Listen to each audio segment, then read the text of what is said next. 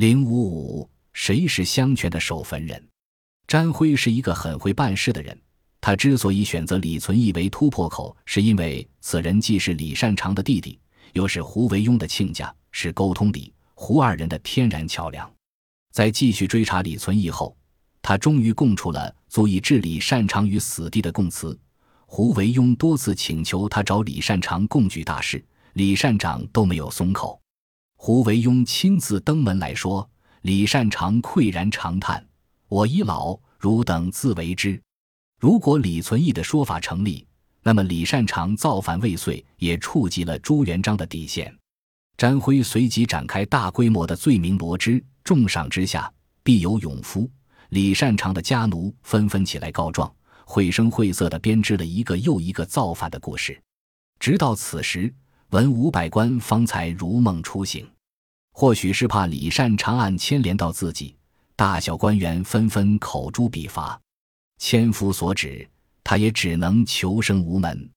洪武二十三年四月，清明的雨水纷纷扬扬地落在应天府的大街小巷，大自然受到春雨的滋润，开始焕发出勃勃生机。这天上午，在大理寺狱外，刑部尚书、侍郎、大理寺卿、左右少卿、督察院左右都御史等官员跪在泥水里，恭迎朱元璋驾临大理寺。为了迎接皇帝的到来，大理寺的监狱已经特地收拾过了。朱元璋会见李善长的地方，并不在阴暗潮湿的地下牢狱中，而是一间经过特殊处理的牢房。牢房里收拾得很干净，墙壁刷得刺眼的白，粗大的木栅栏将牢房一分为二。牢房外放着一把檀木宽椅，两旁站着十几名宫廷侍卫，个个精神抖擞，就像是一尊尊雕塑。牢房内只有一张简陋的床，一只脱了漆的马桶。床头坐着一个七八十岁、须发皆白的老人，他的目光略显呆滞。此人正是刚刚落马的大明开国第一人相国李善长。这位被朱元璋视为堪与汉初萧何比肩的大明第一功臣，已经走到了生命的尽头。往事对他来说只是一场春梦，甘心或不甘心，对他已经没有多大意义。如果生命可以重新来过，是重新辅佐一位开国君王，还是在青灯茅庐中读书终老？这个问题困扰了李善长整整二十年时间。时至今日，他已经不需要再去寻求答案。朱元璋在几名贴身侍卫的严密保护下出现了，他犀利的目光越过木栅栏，落在苍老而疲惫的李善长脸上。李善长眼中的浑浊消失不见了。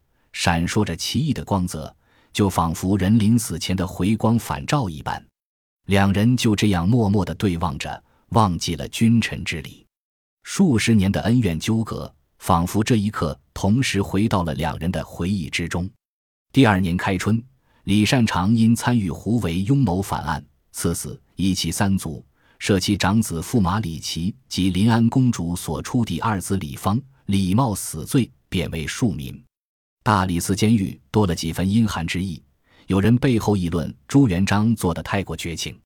可是他们不是朱元璋，又怎知一个君王内心的百般纠结与苦楚？朱元璋依然能够记得与李善长第一次见面时的情景。那是元至正十四年，正值青春奋发之年的朱元璋见到了当时刚过四十的李善长。朱元璋问他：“天下英雄豪杰无数。”为何独独选择追随自己？李善长的回答是：“天下豪杰虽多，但得天下者非将军莫属。”朱元璋问他有什么可以指教自己，李善长说出了那番让朱元璋内心澎湃激荡的言辞。他说：“西汉高祖以亭长起家，兵不过百人，将不过三五，终披荆斩棘，开创大汉四百年江山，何也？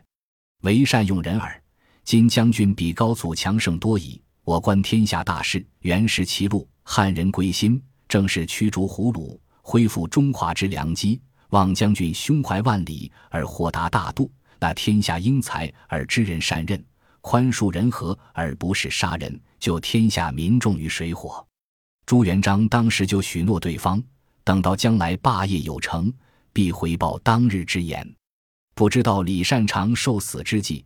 是否会想到朱元璋的当年之言？也许他会后悔当日的选择。不管怎么说，命运之神在这里和他开了一个残酷的玩笑。如果说朱元璋走的是当年刘邦之路，那么被他称作镇之萧何的李善长却没有萧何的好命。朱元璋从不否认李善长是大明开国的第一功臣，他贤于辞令，明细故事，处理政务裁决如流。他调兵转饷而无法，恢复之前却怀言立茶法，开铁冶，定于税。李善长太能干了，以至于让人感觉大明朝可以一日无君，但不可以一日无李善长。功高盖主，向来是人臣之大忌。朱元璋封他为国公之首，赐他铁券，免其二死。因为他的功劳簿记得满满当当，皇帝的作用就消失于无形了。有官员对朱元璋处死七十六岁的李善长很不能理解。对一个已经走到人生尽头的老者，为何还要穷追不舍？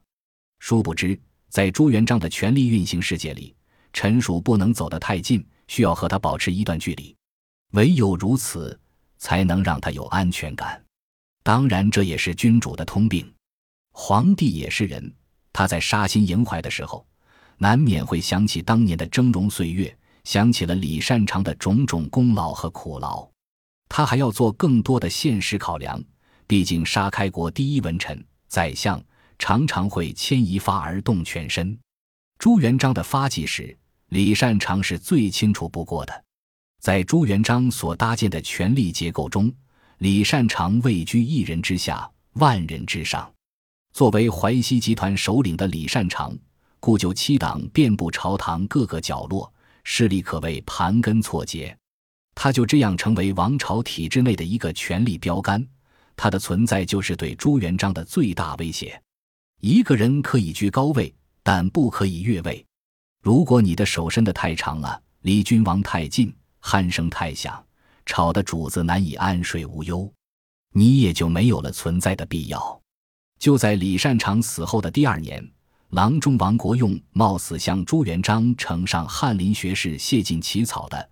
论韩国公渊事状，其中大意是李善长和陛下是一条心的，勋臣第一，生是国公，死后会封王，儿子娶了公主，亲戚做了大官，位极人臣。在成败尚未可知的情况下，李善长没有冒险造反的必要。有人说他想辅佐胡惟庸造反，更是大错。试想，一个人爱自己的儿子，肯定甚于爱自己的侄子。李善长与胡惟庸是侄结亲，与陛下则是亲子亲女结亲。即使他能帮助胡惟庸谋反成功，所得到的和今天的地位差不多，难道胡惟庸会给他一个二皇帝当不成？以李善长七十多岁的高龄，他绝不可能这么做。朱元璋看完王国用的这封上书，无话可说。他并没有借此去找谢晋的麻烦，其实他的内心又何尝不是这么认为的？李善长遭到灭族，固然有朱元璋的个人原因，但也和他参不透帝王心思有很大的关系。王国用所说出“万死一取天下，勋臣第一”，这是李善长生前的荣耀，也是置他于死地的刀锋。想当年，李斯与儿子一起被绑赴至刑场，李斯发出了“千犬东门，岂可得乎”的人生感叹。不知道李善长会不会有着同样的临终慨叹？本集播放完毕，感谢您的收听，喜欢请订阅加关注，主页有更多精彩内容。